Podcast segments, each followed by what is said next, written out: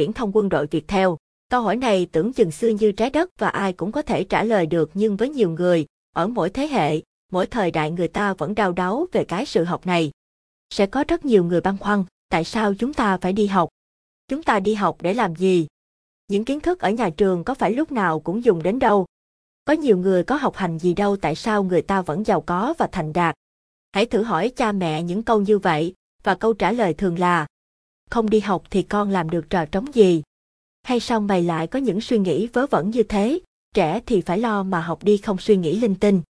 Không đi học thì ở nhà làm ruộng nhé. Đi học sau này cố gắng đi làm để có một cuộc sống ổn định. Hay học để xây dựng đất nước giàu mạnh hơn, sánh vai cùng cường quốc Nam Châu, xa vời quá. Thường là những câu trả lời như vậy khiến ta không phục, nhưng mà rốt cuộc lại ta vẫn phải đi học, và trong đầu thi thoảng vẫn lăn tăn, mình đi học làm cái gì nhỉ? Những cái bằng tốt nghiệp có ý nghĩa gì đối với cuộc đời mình? Trong khi thời buổi này bằng cũng cần thật, nhưng người ta cũng bắt đầu cần đến năng lực thật sự, không quá coi trọng bằng cấp. Vậy tại sao người ta vẫn phải đi học? Học để làm người. Trẻ em là một trang giấy trắng, những gì được tô vẽ lên đó là những điều trẻ sẽ thể hiện khi trưởng thành. Trẻ được tô vẽ bởi những nét vẽ xấu ngoạch ngoạc thì sẽ phát triển sai hướng. Trẻ được tô vẽ cẩn thận, được uốn nắn từng nét chữ thì sẽ thành người có nhân cách, có ích cho xã hội. Mỗi chúng ta trước hết học để làm người, loại bỏ đi phần con trong bản chất và hướng đến một nhân cách tốt hơn. Học để biết cách đối nhân xử thế, để sống giữa cộng đồng mà không cảm thấy lạc lõng, không đơn lẻ và tạo được dấu ấn đẹp. Đấy mới chính là mục đích sống.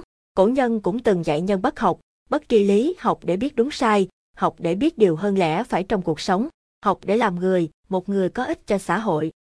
Học để thưởng thức cuộc sống. Cho dù với mục đích nào thì trước tiên việc học cũng nhằm phục vụ cuộc sống của cá nhân mình, gia đình và lớn hơn là xã hội. Cứ cho là học để biết, để có nhiều tri thức làm cho cuộc sống của mình phong phú hơn, rộng lớn hơn và có ý nghĩa hơn.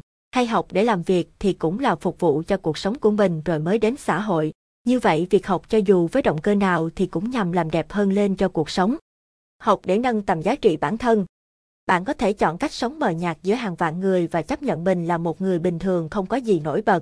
Tuy nhiên bạn cũng có thể chọn cho mình một cuộc sống sôi động, khẳng định bản thân, khẳng định giá trị riêng và được người đời chú ý bởi những giá trị mà bạn mang lại cho cuộc sống này. Điều này tùy thuộc hoàn toàn vào con người bạn. Không ai có quyền áp đặt cuộc sống của bạn. Bạn hoàn toàn tự lựa chọn con đường đi riêng cho mình. Chỉ bằng cách học mãi bạn mới có thể khẳng định được bản thân giữa hàng vạn hàng triệu người. Học để tự lập, để thành công. Những tham vọng của con người là vô hạn. Hãy tham vọng về một cuộc sống tươi đẹp, tự do mua sắm, tự do du lịch, khám phá thế giới, làm từ thiện và ghi danh mình vào danh sách những triệu phú, những tỷ phú của thế giới bằng cách trang bị cho mình những kiến thức vững chắc từ hôm nay. Học để biết rằng ta phải học rất nhiều. Học dưới mái trường sông cũng mới chỉ là sự khởi đầu của quá trình học tập. Tất cả các vấn đề chỉ mới ở dạng gợi mở.